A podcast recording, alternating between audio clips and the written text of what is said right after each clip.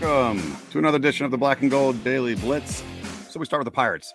Uh, the Pirates actually made some news this week, uh, signing Carlos Santana, longtime veteran first baseman, uh, 37 years old, signed Carlos Santana uh, to a one-year, 6.7 million dollar contract, which for the Pirates is is uh, big money. Um, brings a long pedigree, got some postseason experience with him. Uh, actually, speaking of postseason, but we'll get to Santana a second. I w- I've been looking at this tweet for weeks and months since the uh, MLB postseason. Uh, there were 18 former Pirates on postseason rosters this season, including uh, this is a this is a, a full rotation. Uh, it's an all-star rotation. Uh, w- what could have been?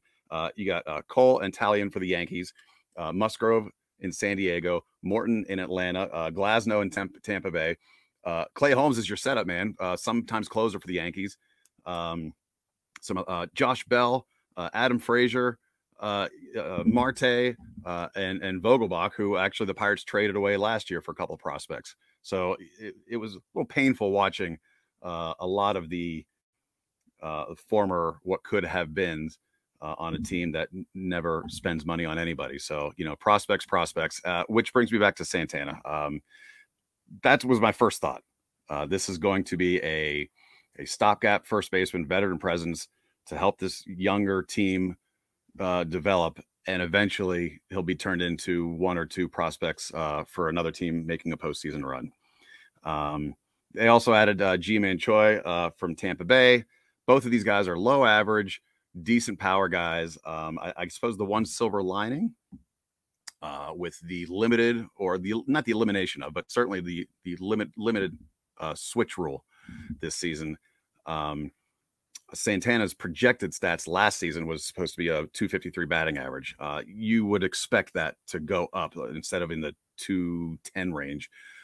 you would expect that to go up this season, 250, dare I say 275 without the switch. Uh, he is a switch hitting, you know, power guy. Uh, it certainly could add some juice to the middle of that lineup, uh, along with Choi, who could do a platoon or uh, DH for them. Uh, Santana was shifted upon 98% of his at bats last season, which led the major leagues. So he won't be seeing that.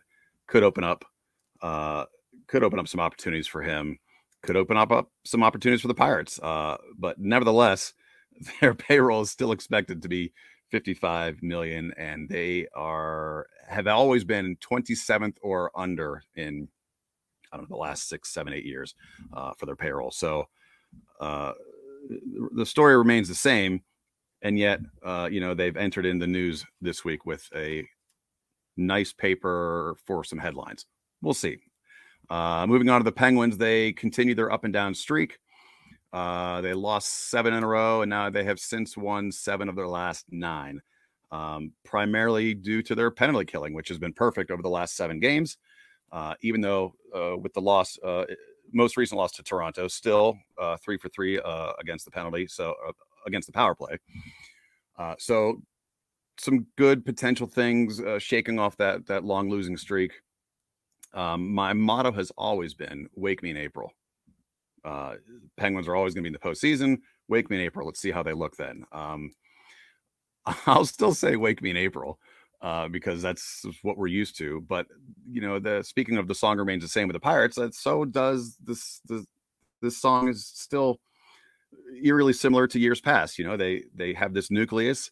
They don't make major moves uh, to build upon it, um, and they rely heavily on their forwards. Uh, and typically, the goaltending is average at best uh, leading into the postseason. Uh, there's been some trade rumors. Um, uh, Kasperi Kapanen has been a colossal disappointment with the team. Uh, one time 20 goal scorer has been on a steady decline since. Um, minus three this season, a goal and four assists, uh, contributing very little. Uh, it's it's time to to cut that cord. Uh, and likewise in Edmonton, this is the the, the trade rumors going on. Is uh, Jesse uh, Puljujarvi is likewise having a very disappointing season in Edmonton. Uh, some rumors have been linked uh, for swapping those two guys and seeing maybe if some magic can happen. Uh, Puljujarvi had 14 goals and 22 assists last season. This year, he's a one and five and a minus 10, uh, plus 22 last season.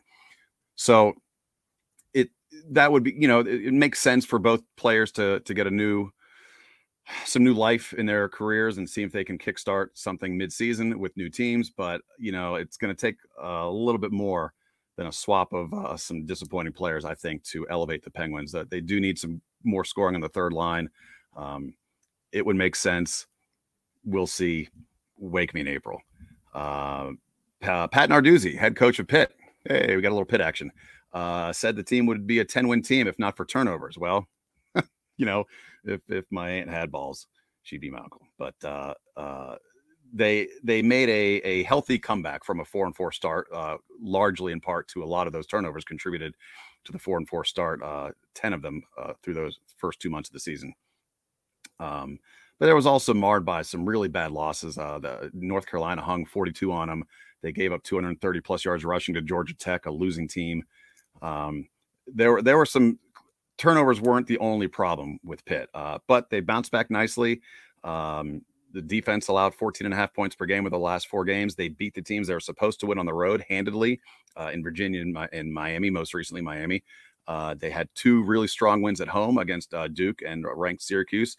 They went toe to toe with Tennessee earlier in the season, now a top 10, top 10 ranked team. Uh, and Slovis got better under center. Um, it's there's certainly some things to build on here. Uh, and it's nice to see that the team didn't fold under that disappointing start.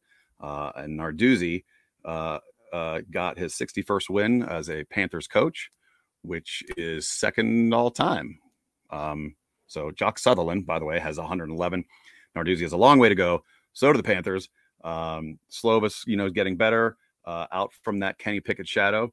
Uh, and there's our segue. we will have a black and gold daily blitz for the Steelers Colts preview uh, later this evening. Uh, and uh, rumor has it Jeff Thidoff will be joining me for that. So thank you for watching the Black and Gold Daily Blitz brought to you by DSP Media.